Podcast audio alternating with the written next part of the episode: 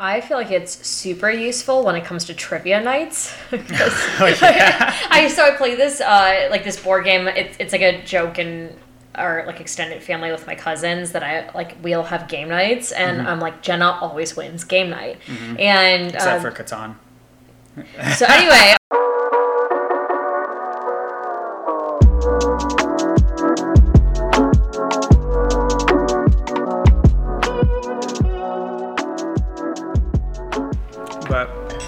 yeah, everyone that comes on so far has been has like pretty much said the same thing about you know because you and I are just talking like pretty much when we hang out like that's all that we do anyway. yeah Um, but it's like for whatever reason it's different when you put a mic in like in front of your face because you're like just hyper aware of yeah all the things that like you're you're trying to say. You want to sound articulate. You're like, oh shit! Like these people are going to be listening, or they can't listen if you tell if you tell them about the pod. So it's yeah, I don't. know. I think I think it's really interesting. But most of the time, when we just start talking about like whatever, it it's really easy to get into. cool Um, Yeah. So I- I'll probably just get right into it. So, welcome to Between the Soup. It's the show where friends become closer friends. It's the show where Jenna doesn't show up on time. you look you look great though. Um. It's the show where I basically talk to people about experiences that are unique to them. I'm not on Twitter, but you can follow the podcast Instagram at betweenthesoup.pod, where I'll post updates on episodes and behind the scenes content. So I'm your host, Gilbert, and today our guest is Dr. Jenna DeRubeis. Jenna and I became friends at the Barrett Honors College Dining Hall at ASU. We basically talked once and then didn't speak to each other for about three years until realizing that we get along pretty well, which is kind of representative of our friendship as a whole. Jenna is an optometrist, part owner and COO of the primary eye care center of Ahwatukee, specializing in, you guessed it, optometry. When she's not saving lives, Jenna lives a multifaceted life with hobbies ranging from Brazilian Jiu Jitsu and oil painting and photography to taking care of her two beau- beautiful dogs, Willow and Finn. Um, if that wasn't enough, she's a passionate feminist, hates prime numbers, and is the second best at Catan in this room. um, Jenna, welcome to Between the Soup. Thanks. Thanks for having me on. Yeah. I know I definitely have asked you this before, but so thinking about your optometry origins, what initially made you want to start? So in the past, you've mentioned that there's obviously influence from your dad, but I guess what is it about the subject matter that's alluring to you? Uh, so I first started saying that I wanted to be an eye doctor back when I was in elementary school, specifically like fifth grade-ish time. Okay. Um, and a lot of people, I think, when they hear that I work with my dad and you know he's an eye doctor, they think that it was you know like him influencing me or him pushing me towards it. Uh, but if anything, when I started telling him I was going to be an eye doctor, he was like, "You're going to grow out of this. This is Oh, just like a phase kind of thing." Like he definitely was like, "You're you're going to change your mind." He never pushed me towards it. Um, instead it was like my first memory of kind of going okay i want to be an eye doctor was uh, that my dad wasn't home yet for the day. We were waiting for him to come home from work. And my brother said something about like oh well dad's busy saving lives or something. And i was kind of like he's just an eye doctor. He just does eyeglasses. Uh, like what are you talking about? Something to that ex- you know um, and then I, you know, I, he kind of explained to me when I said that, like, no, he does a lot of medical stuff too. Um, and through all the different cases that my dad would tell me about when he would get home from work, uh, he would go over like interesting patient cases sometimes. Uh, then I started falling in love with it because I realized it's so much more than just eyeglasses, and there really is the health component, and you can find out so much about systemic diseases from a patient just from their eyes. So I always knew I wanted to be some kind of an eye doctor. I knew I wanted to go in the medical field, uh, but then that's when I started thinking, you know, I definitely want to do eyes. This is really interesting. So when I was around, I don't know, probably like 10 years old, I started begging my dad to let me go work at the office. And he was like, You're under 16, you can't work right now. But I would do things like filing in the back or something like that, just like little tiny, like family business type jobs. Uh, so he would let me do those things. And I, I was like so eager to work with patients. And then finally, when I was 16, then I was hired on as a technician. Um, so I worked as a tech, a scribe, an optician, front desk. I cut lenses for glasses in the back in our lab. Uh, did all those kind of different things. And so then finally, I think when I was an undergrad, and I'd work on, you know, like the weekends on Saturdays and anytime I had a break, then my dad finally started saying like, "Oh, she's going to be an eye doctor," instead of just like, "Oh, she this is my daughter, she just works here," just- kind of thing. Yeah, or even just brushing it off is like, oh, you'll you'll uh, grow out of it. Yeah, I think even like through high school, people still were like that. You could change your mind, but then once I started pursuing it in undergrad, that's when people were like, "Okay, like she's Mm-hmm. probably actually gonna do this." Yeah. So I guess since you sort of mentioned that the the part about saving lives was really Mm-hmm. interesting to you, so why did you continue to stick with um, optometry in particular versus like any other type of, of medicine? Because like there are other fields obviously where you might even have a, a bigger impact in, in saving lives. Uh, Yeah. like And and that's the thing is like I, I totally get that optometry is not like uh, every single day I'm like saving lives or something like that. Um, you know, a lot of days are you know more routine or maybe like emergency visits, but it's low complication emergency visits. Uh, and it's still important to yeah, and but for me, it was like interesting that you could make someone see so much better too. So you could be helping their vision out, but also be catching stuff early on from a medical standpoint. So you know, like it sounds nice to be able to go like, oh, I saved a life or something, and have these really crazy cases, which I do have sometimes, but. Uh, I think it's also the even just like the you know helping someone get a diagnosis of high cholesterol or high blood pressure early on. Uh, those are things that I catch sometimes in just routine eye exams, and that's something that down the line ends up helping them, even though it's not maybe not that like big dramatic life saving moment right then and there.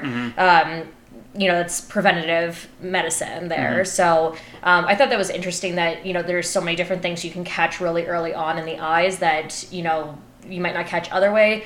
Uh, other ways and a lot of times it'll be like patients are coming in for like eye you know contacts or eyeglasses or something and maybe they don't go to a primary care doctor routinely so when they come in for their just thinking seemingly random you know uh, routine uh, you know eye care visit that's when they end up learning that they have something else going on. And i might say to the patient like when's the last time you saw your primary care? And they're like oh it's been 20 years. Oh, yeah. and turns out they're like diabetic or they're hypertensive or they mm. have high cholesterol. And by them just coming in for their contact lens prescription i help to get them that care it sounds like most of your interest was built more on being having exposure like within your your dad's office and perhaps that like it continued to grow your interest. Was there anything in high school that like you you studied or like you were working on that like really put the nail in the coffin um, for you to say like yeah I'm, I'm definitely going to do this versus something else I mean, I feel like I, I'm the type of person that I plan out my life pretty far usually.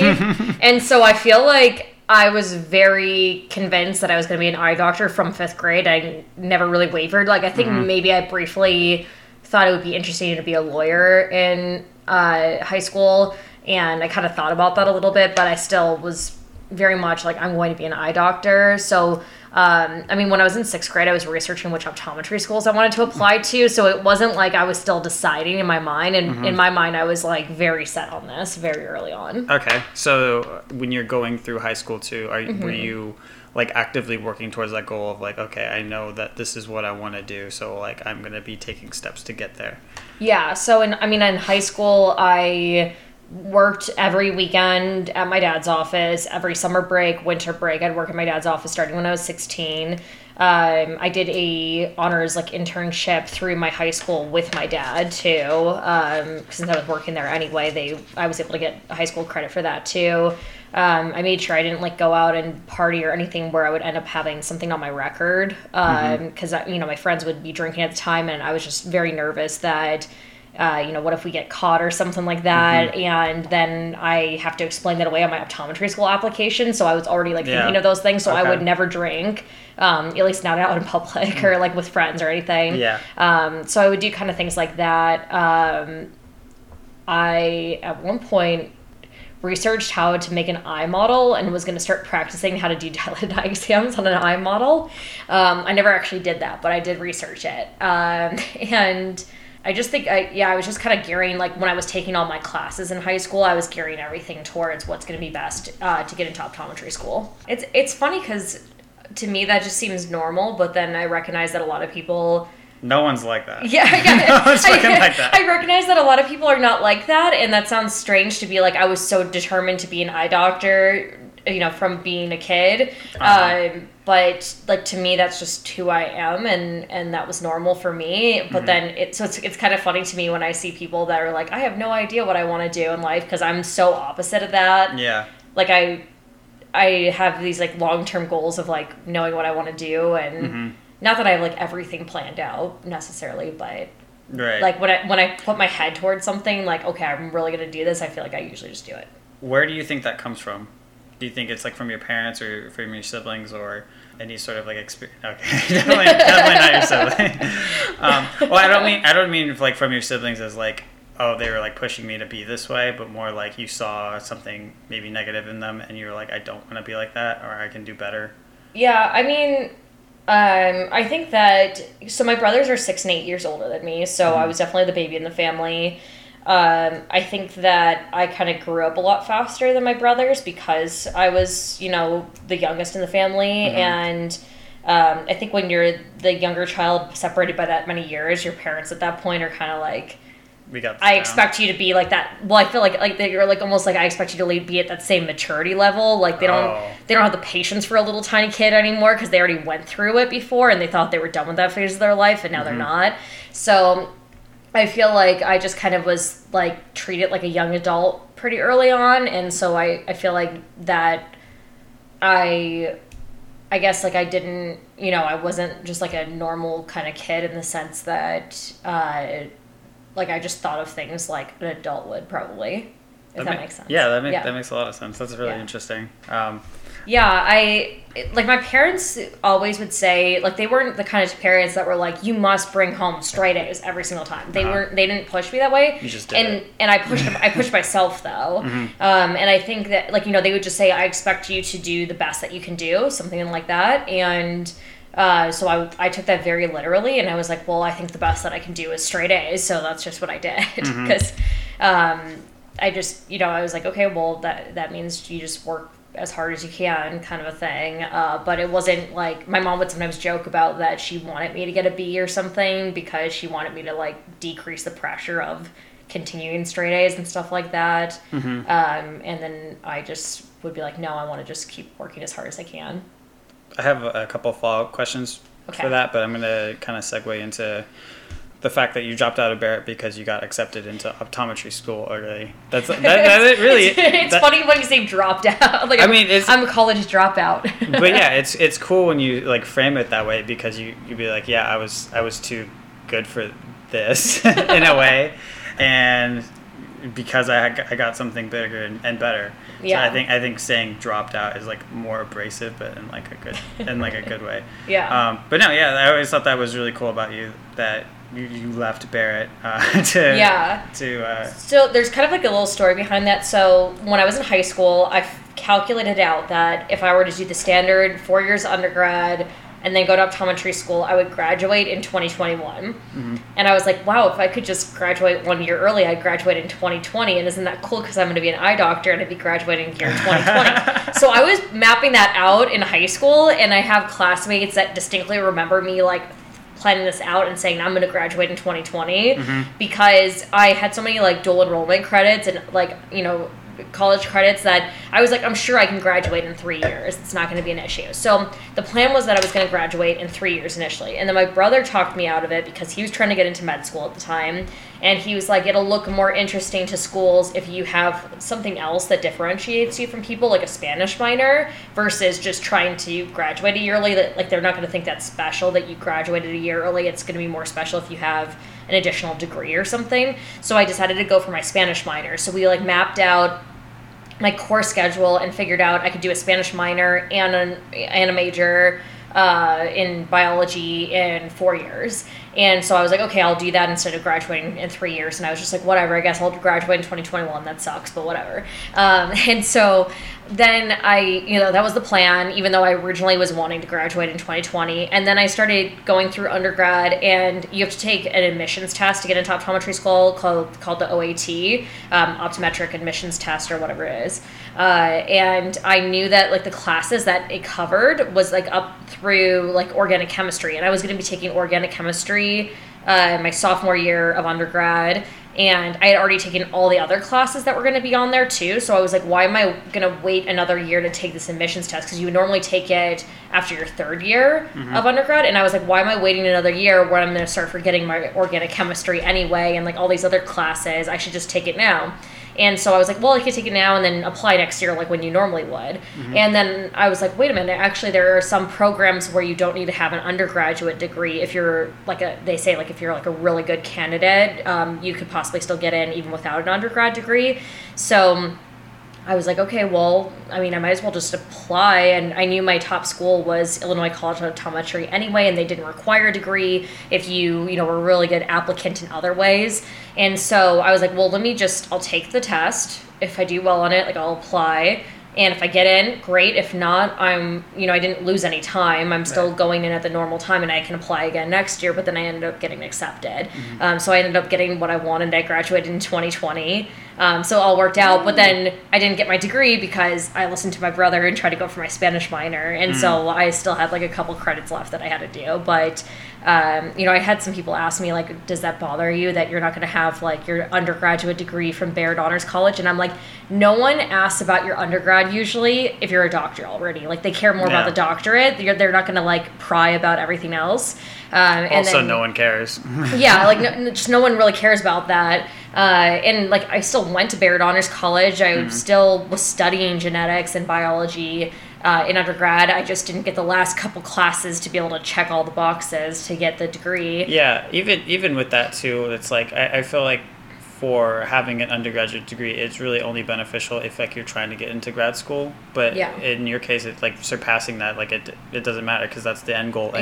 Exactly. Yeah. I was like, I'm going to have a higher degree than that anyway, so why do I really care? Mm-hmm. And then it was uh, at ICO, you, you don't have to get your, like, it's not like a three plus four program where like you have to get your undergraduate degree. It was optional but i had enough humanities credits. Well and there's several different credits you have to have but um, i know my dad did the same thing actually. He did his um, undergraduate degree through ico too and only did three years undergrad um, at university of michigan. And so uh, for him he didn't have enough humanities credits and he wasn't willing to go take an extra humanities course. Like he had needed to take one more course and he wasn't willing to do it. Um, but for me i already had like plenty especially with like human event and barrett and everything. So um, so i just all i was was filling out paperwork and submitting it and then i got my undergraduate degree. What were your what were your thoughts about like actual Barrett, like going into like having to do the human event and those kinds of like honor specific classes? Um, I thought that was a really cool thing, actually. So, like at the time, I kind of hated human event. Um, not be- not because like I hated the course, but just like how much course work and my first semester, uh, he like we walked into the classroom and uh, it was Dr. Foy. Dr. Foy goes like. Only one of you guys is walking out of this class with an A. And I was like, I'm a straight A student. And there was like this other girl that was like really good at the human event. Like she was really good at talking. And I was like, well, there goes my like four perfect 4.0, which I mean, I still with like the the weighted system or something it still worked out to over 4.0 but that was my first b i got a b plus in Oh. that class um, and it was just so much work like all the reading and the like the oh my god the thesis papers those were horrible so um, i didn't i think i didn't like it at the time because it was just so much work but now looking back i wish i could find like a book club that was like the human event like Me where you- too. I think about that all the time. yeah, because I'm like I'm like you don't appreciate it at the time, but now looking back, I'm like I'm never gonna have that experience of reading these like really cool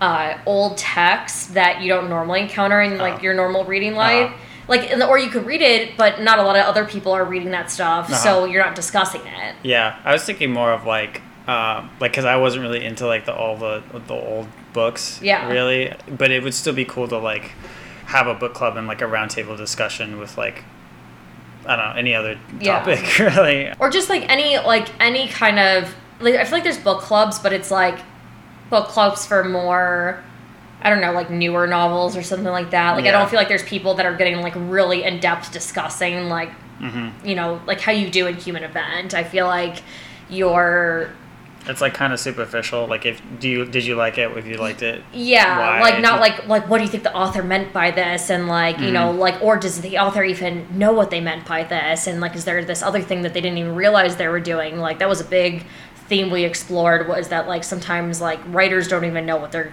going for necessarily and it just kind of shows up in their work and we're analyzing it later looking at it and maybe they didn't even intend for it to be like that um, and the influence it had on people so uh, but yeah i'm like i'm like I, I can't find a book club where someone's like let's read gilgamesh together I think it would be like now looking say, back, we, it's we, we should we should start a book club. But if you just Yeah. want to read Gilgamesh, I'm, I'm out.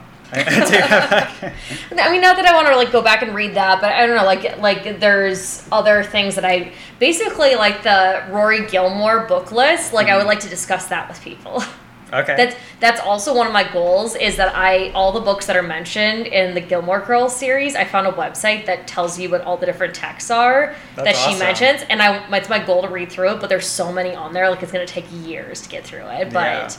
Uh, but I'm like, those are all like really good classics and stuff. And um, I don't know, lately I've been just reading kind of trashy romance novels, and Mm-hmm. I'm kind of like, I feel like I should get back to like some real literature too. It's like mix it in, Yeah. like a little bit of both. Yeah, I guess whatever it is that you end up actually enjoying. Because for, for me, like I had a, a period in my life where I, I I realized that in high school I didn't really read like the books that you're supposed to, quote unquote. Yeah. Um, like stuff like Animal Farm or Lord of the Flies or like that, th- those kind of stuff. Yeah. Yeah. Um, so I, I made like a an effort to like read all the ones that you're supposed to, including like Pride and Prejudice or like The Great Gatsby or even like there's a there's a Lord of the Rings prequel prequel called The Silmarillion. It's basically about like how all of Middle Earth was created. Mm-hmm. It's honestly it, like the most boring fucking book ever. But for whatever reason, I was just like, oh, I have to finish this because like you know this is one of the books that you should you should read because it's so popular or interesting or whatever. Yeah. And then I realized like, oh, if you know if I'm not enjoying it in the first place, like why why am I reading why am I reading this at all? Yeah. So yeah, I mean, if you if you are really interested in like the, the old time books, like or even the romance novels, like I, I think the important part is if you if you enjoy it, like go for it. If you don't, then Like I don't believe in like forcing myself to read books that I don't want to read, but Yeah. like I specifically want to read it because it was in Gilmore Girls. So Yeah. like my first on the list, I think is like On the Road by Jack Kerouac because like the very first That's a pretty good scene, book. she goes like, "You're a regular Jack Kerouac," so they included that on there. I'm kind of curious about what's on that now. No, but I think I think it's really cool that you you liked the human event. Um, a lot of people that I talked to just saw it as like dumb busy work.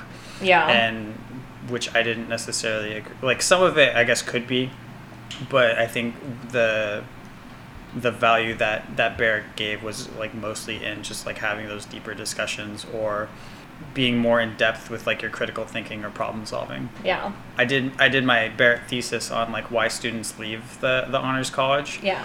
and the the main reason is that like Barrett doesn't really offer any sort of like objective value. So you don't if you go to Barrett, you're you're not necessarily going to get into a better graduate school. You're not necessarily going to have a better job. So a lot of people stop there and think, okay, what's what's the point of, of mm-hmm. going in the first place? That in addition to not wanting to do honors contracts and the thesis overall because it is seen by some students as just additional busy work. Mm-hmm. But I remember in my in my thesis defense, my advisor he asked me like like was it worth it to you? If so, like what what value does Barrett bring? And my answer is essentially like it's it's sort of the the value that isn't really measurable by each student. So kind of like what we were talking about here. Like if you thought it was interesting and you learned something from the having that deeper discussion in a round table about like older books, then that that in itself is value to you, even though that might not show Yeah. as like being an additional plus for like graduate school or a job or whatever have you.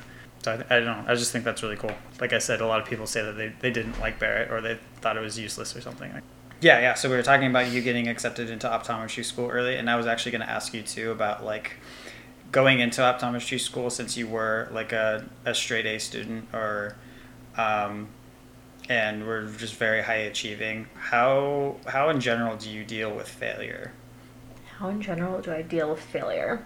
I guess uh, an example from something that we talked about, like getting a B plus, I'm sure was hard for you at the time. Um, I just I think at that point I'd already resigned myself to it. I was just like I was like whatever. Oh, I actually like thought about throwing a bee party um, because so so my um, one of my like high school boyfriends when his sister finally gained enough like she was like super skinny when she finally gained enough like weight that she was 100 pounds. She threw a 100 pound party That's cool. to like celebrate it. And it, it, i thought it was kind of funny because like girls don't usually celebrate gaining weight.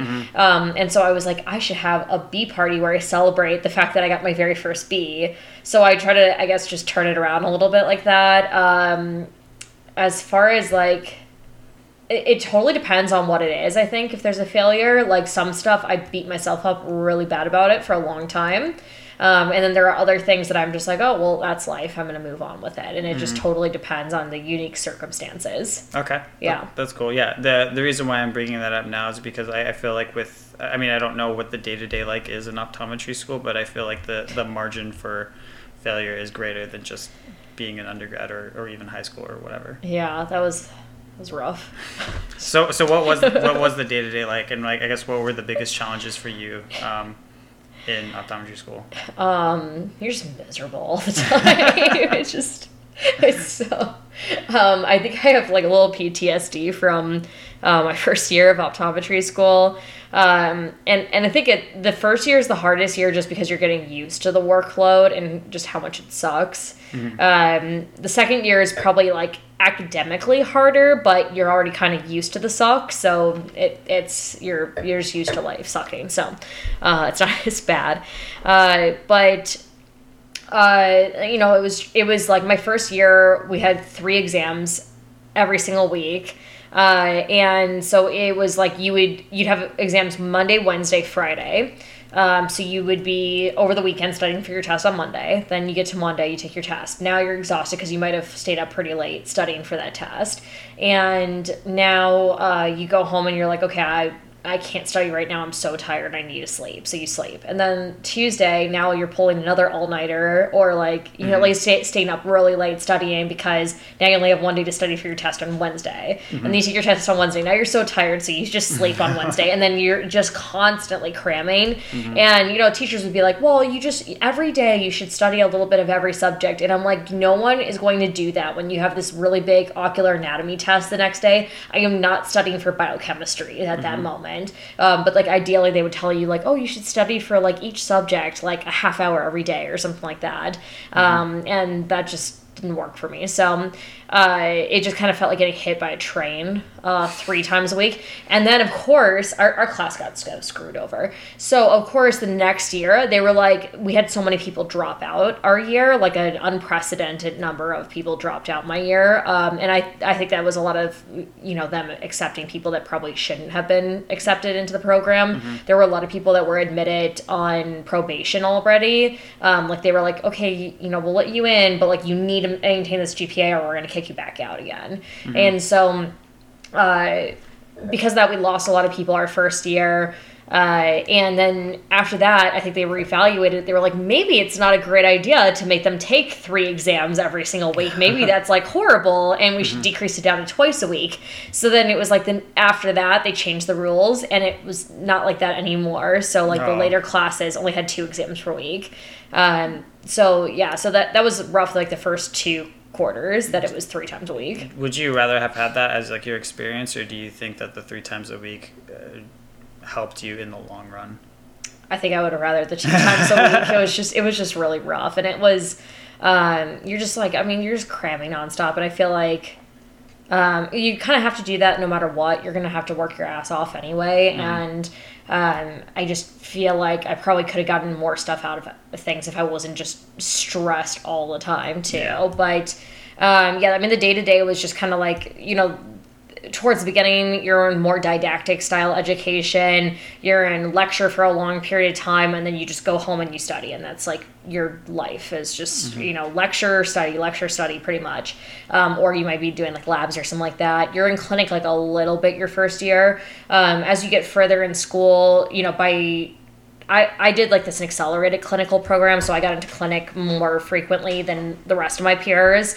Uh, but you know, like you know, your second year you're doing a little bit more clinic. Third year you're basically like split half didactic, half clinic, and then fourth year is all clinic. Um, so definitely the more clinic that you get into, that's a lot easier. Okay.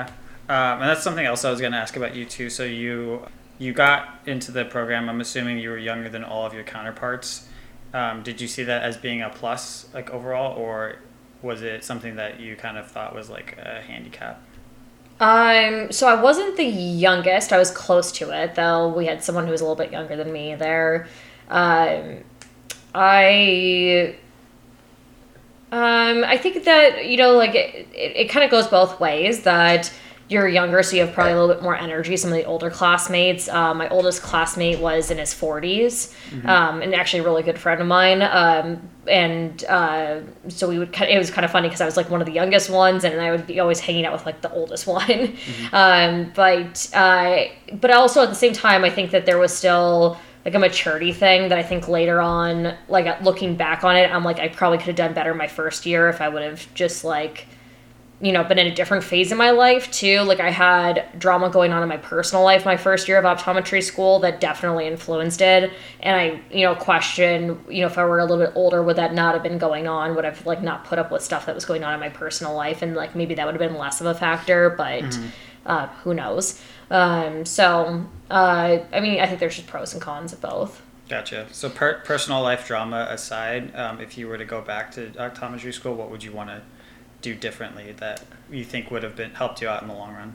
Um, I think just buckle down and study more honestly because i i was like i was definitely the person that um, i would make my other classmates like nervous because i was a like last minute cram study uh, kind of person. And one of my one of my good friends would joke that i was like a sponge. Like i would just like he was like i don't know how you pull that off that you just like last minute cram mm-hmm. study and still do fairly well on mm-hmm. these tests. If you uh, just sleep on top of a book, it, it'll percolate yeah, and, and I actually did pretty well with that. Like I would have classmates. I remember I would work work in the library, so I like I would did a work study position in the library, and I would maybe just be like, doing random stuff on my computer and then when my classmates would be like yeah i already went through all the material twice already like how far are you through it like how many times have you gone through the study material and i'm like i haven't started studying yet and they would be like wor- they'd be like oh my gosh i'm so worried for you and i would be like all right, I'm fine. Like, leave me alone. Yeah. You know, I've survived this long. Yeah. Um, like that's, they would like that's stress the worst me. when yeah. people like come at you like that because it's just like you just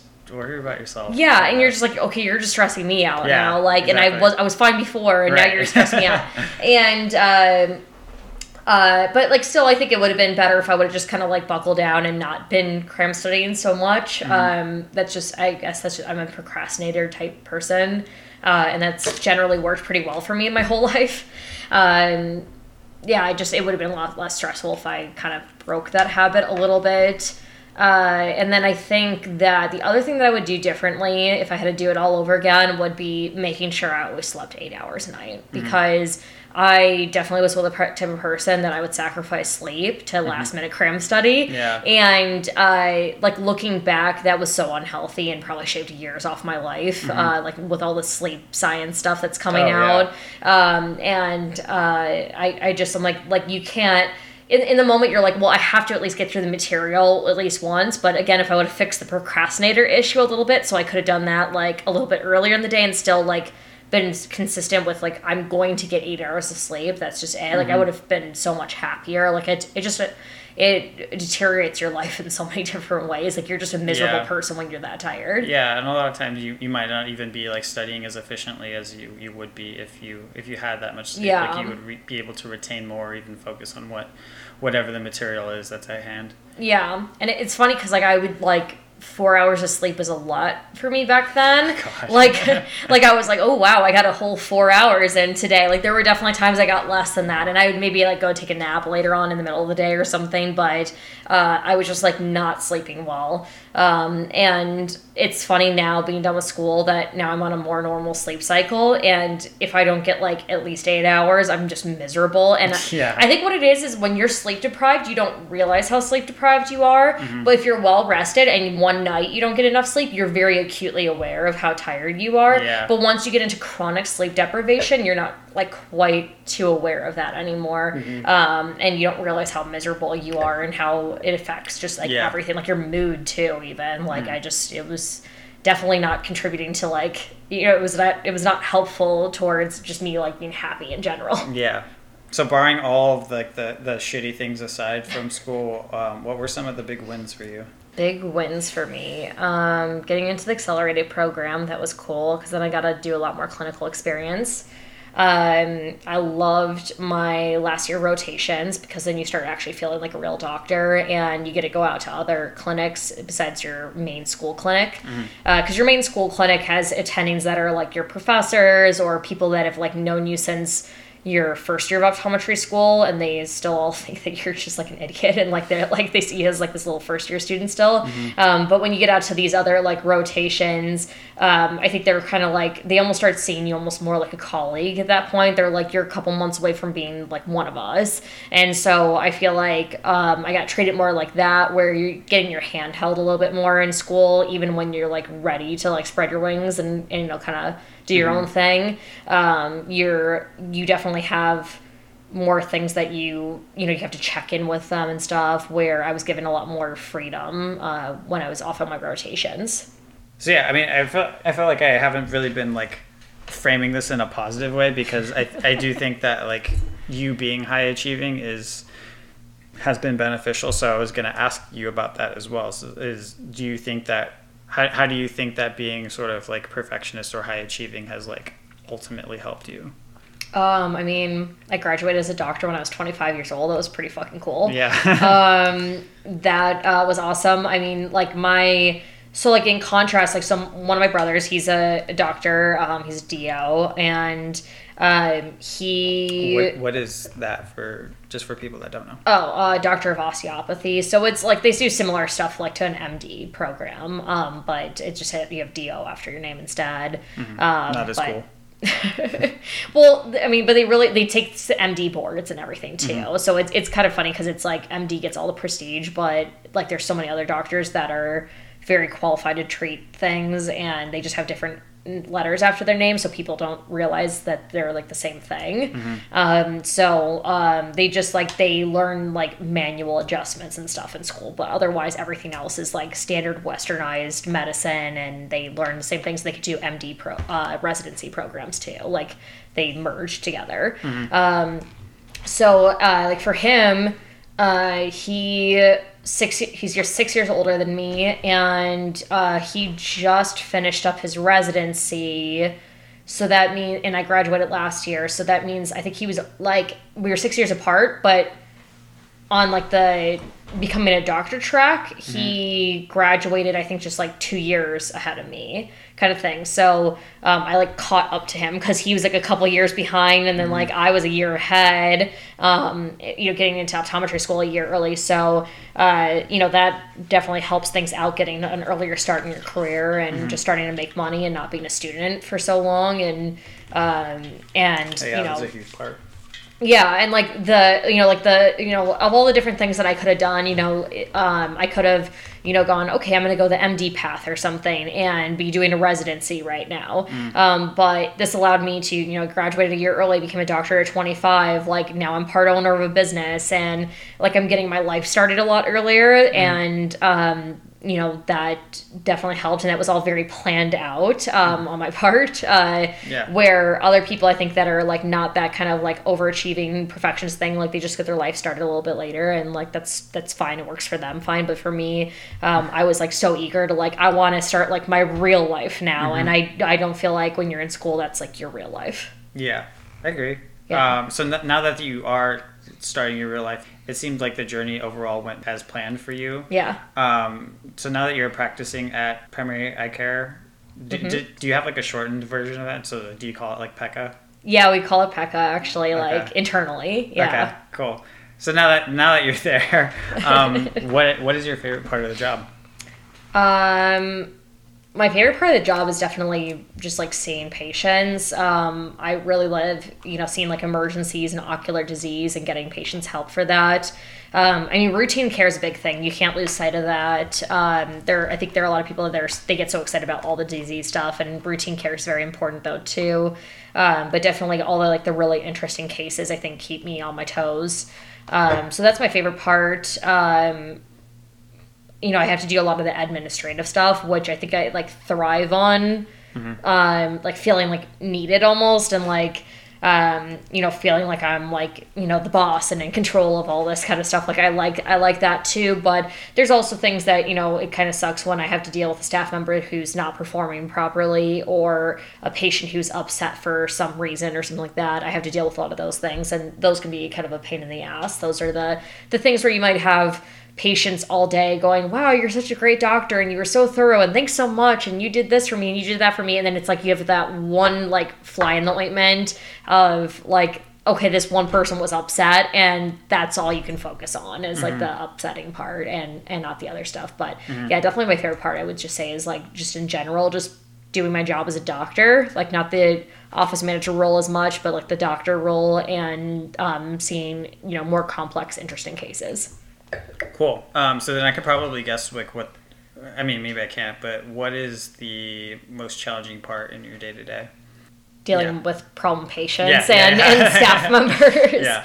Um, so I, I, you know, I when I first started last year um, as the office manager, um, I, you know, didn't have a staff that I particularly liked at the time. It, there was definitely members of it that I liked, but there were also, you know, members that were not, you know, working out really well. Um, and I think that now I'm really at a place where I'm really happy with my staff, and mm-hmm. and it's been a year of me really working to like you know okay like let's try this person. Okay that person didn't work out either. Let's try another person. Um, we i've had a lot of bad success with hiring people this past year.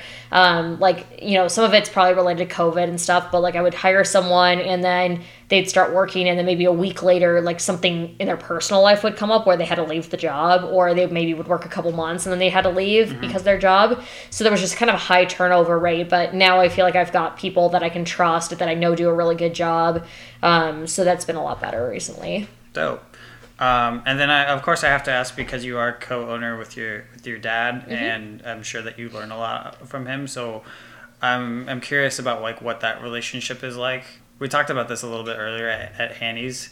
Yeah. Uh, I don't remember the exact details necessarily, but yeah, can you kind of go through of like what that's been like from you? Like, is it has it been more positive because you have a role model to look up to, or is it do you see yourself more as like an independent entity um, from him?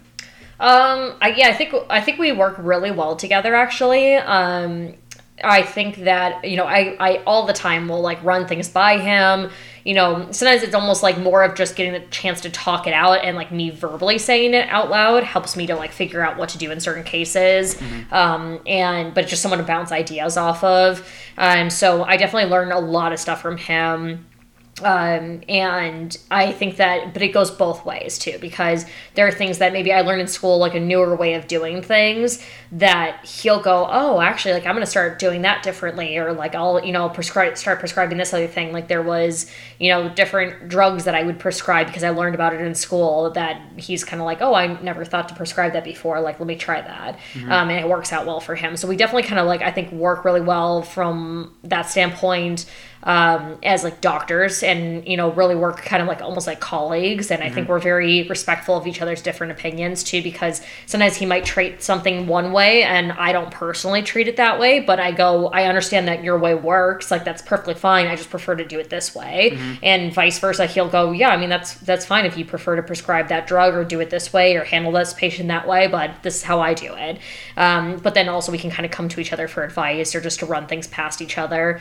Uh, i think from um, like a business owner kind of standpoint, uh, we've done a pretty good job, I think, divvying up responsibilities. Um, I'm, you know, the office manager now, so I'm handling the staff most of the time. He still does more of the financial stuff as far as like doing payroll and mm-hmm. taxes and all those kind of things.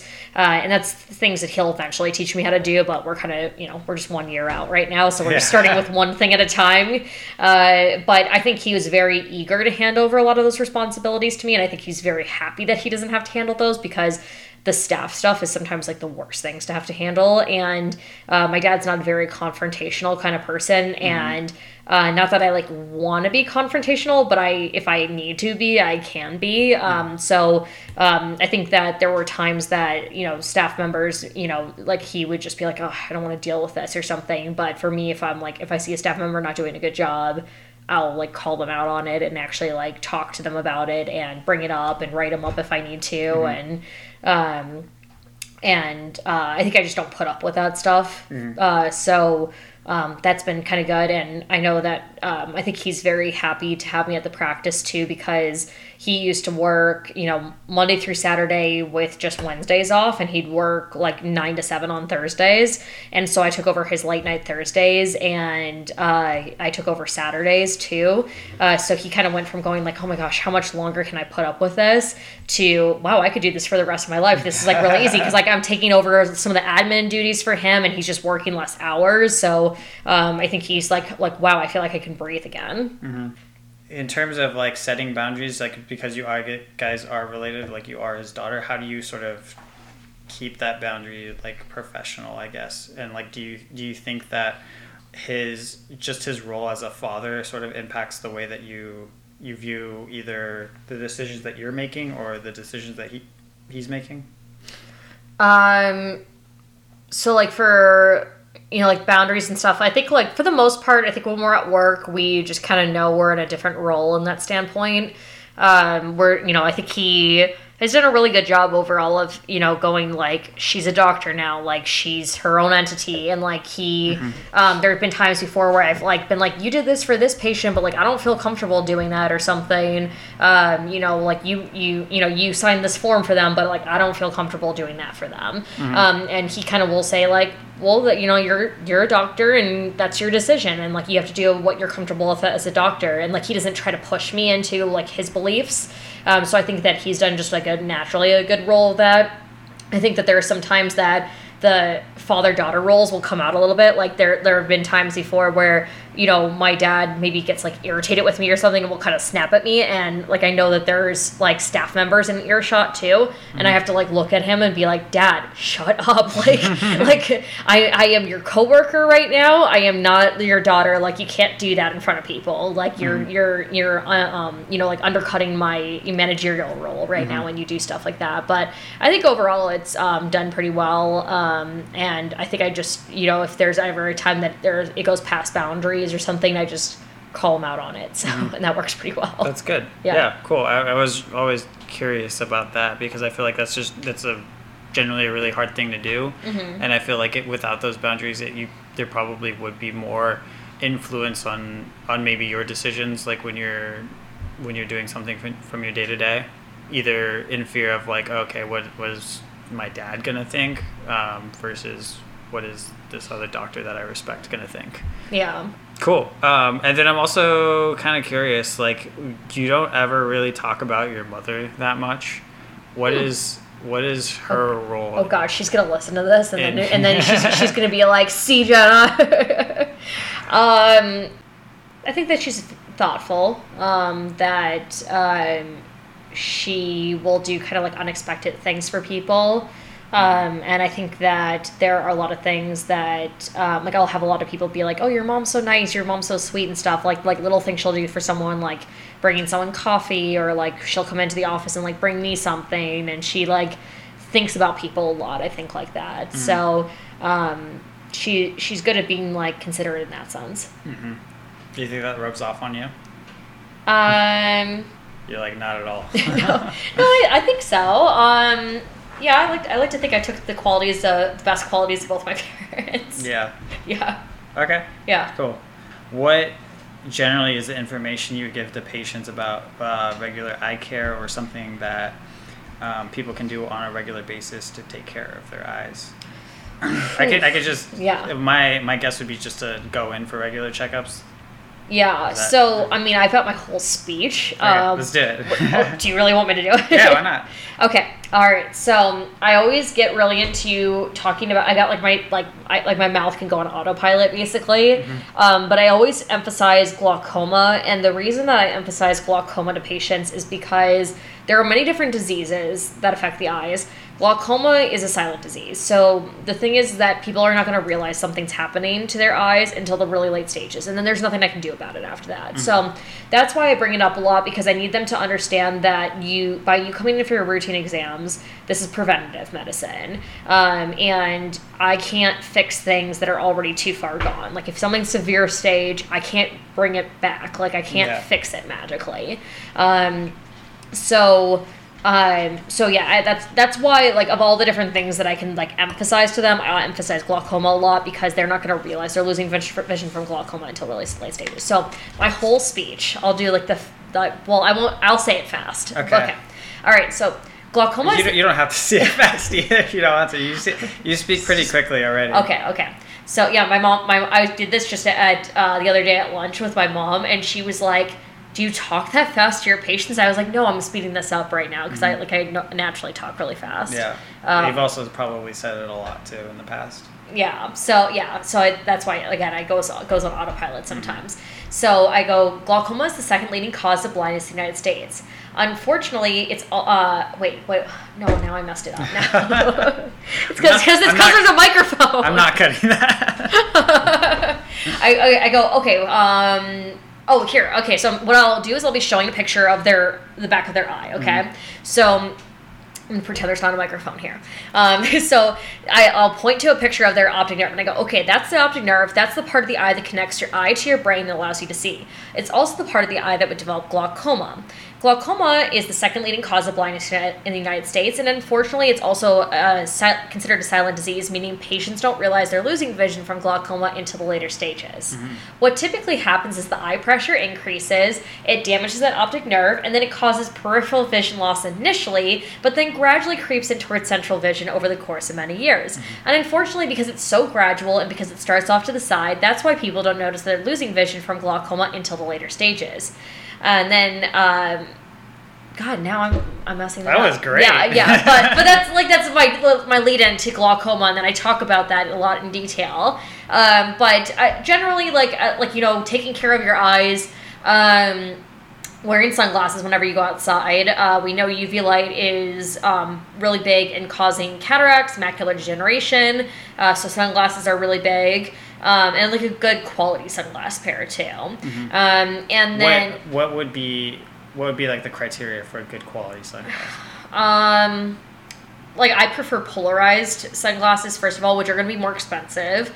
But the thing is, like the thing is, is like sometimes t- just a tint alone will seem like it's going to block out more light because it just looks darker. Mm-hmm. Polarized lenses typically don't look as dark as just solely just really dark tinted lenses, but it actually blocks out more light, and people don't realize that because what we mean by polarized is that it's blocking out any of the light rays that are coming in at a certain orientation. So they're polarized so that anything that's coming in horizontally orientated is going to be blocked out. So that's why it works really good for like if you're on a lake and you're getting glare from the sun hitting the water, it's going to block out a lot of that. So that works really well. Um, so that would be my kind of my criteria for that is that polarized usually works better. Cool. I didn't Um, know that.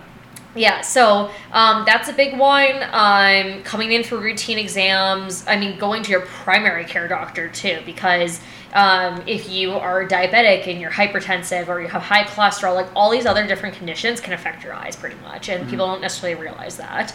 Um, and I and I know people don't realize that because people will come in all the time and go, yeah, like you know, I go, any other medical problems, and and they go, well, I mean, I have this going on, but like that has nothing to do with my eyes. And I'm like, no, actually, it does. Or I go, what medications are you taking?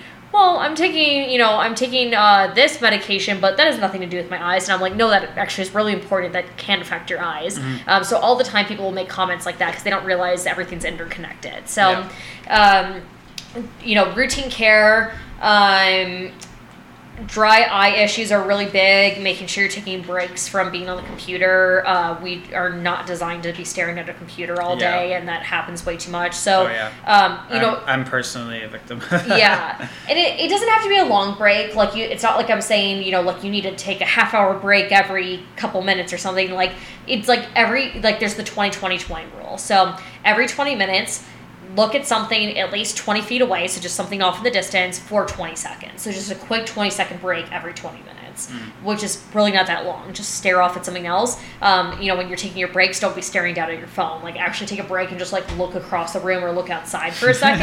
Yeah. Um, that allows your eyes to relax. And then also there's um, what i think is you know an upcoming you know epidemic of dry eye issues. And a lot of that's cut uh, caused by technology too because we don't blink as often when we're on technology. Mm-hmm. We have lots of studies showing that we don't blink as often when we're on a computer screen, for instance. And that contributes to dryness because we have glands inside of our eyelid called meibomian glands, and those get expressed from our eyelid blinks. Mm-hmm. And the problem is, if we're not blinking as often, those start to get clogged up, and if mm-hmm. there's nowhere for those secretions to go, then the glands just stop producing, and then they atrophy and they die off. And once they're dead, there's no coming back from that. And then that's where people are getting dryness issues because those glands are not working properly. So um, that's definitely a really big thing. That's hard to get people to do because we don't realize how long we're on technology and we don't realize how often we need to be taking breaks. Um, doing like warm compresses and like cleansing your eyelids are really important. Um, and that's something that I always struggle with getting people to do because they don't want to do sit down and do warm compresses for 10 minutes a day. Yeah. Um, or like cleansing the eyelids. People don't realize the importance of it. Like we, we talk about how your eyelids get like natural biofilm on them, just like how your teeth do. And we know you're supposed to brush your teeth twice a day. Like everyone knows that. If you go interview someone off the street, they probably know, like even if they don't do it, they know they're supposed to be brushing their teeth twice a day and flossing once a day. But we don't necessarily know that we need to be cleansing our eyelids and our eyelashes because we get a lot of buildup of like almost like dandruff around our eyelashes, like how you could get it on your hair, uh, around your scalp. Um, and bacteria likes to build up in there, a lot of staph bacteria, and we can actually have reactions from that, and there's an inflammatory response. Um, so people don't like, like there's education on like hygiene that I have to tell patients, like you need to, you know, be cleansing close to your eyelashes, like you need to scrub in there a little. Okay. Yeah, I was gonna ask what exactly does that entail for for cleansing? Yeah. a lot, but like like people can interpret that in different ways. Yeah, I use like this. I use this like tea tree foaming eyelid cleanser that's meant specifically for the eyelashes, and I do that usually like twice a day. Um, and just like when you're washing your face or when you're in the shower, like I, you know, I do my face wash on the rest of my face, but then I take this cleanser and I get really close to the base of my lashes and like actually work it into the base Okay. of the lashes because I think people like they clean their face and they maybe just do a quick like you know splash around their eyes, um, but you want to get in and like you know, you still need to be gentle to your eyes, but like be firm with it and like get into those lashes a little bit and kind of give it a good scrub because, um, you know, when you're looking at that under a magnifier, it's uh, a little nasty. Yeah. Cool. Uh, that was a lot, Yeah. and that was great. Yeah. Thank you for sharing that. I mean, that was that was exactly what I thought you would say. So Good. that's awesome. Um, I mean, yeah. Okay, so now that's everything that I had Okay. uh, for you. Did you have any questions for me or anything that you thought of while we were talking? Um.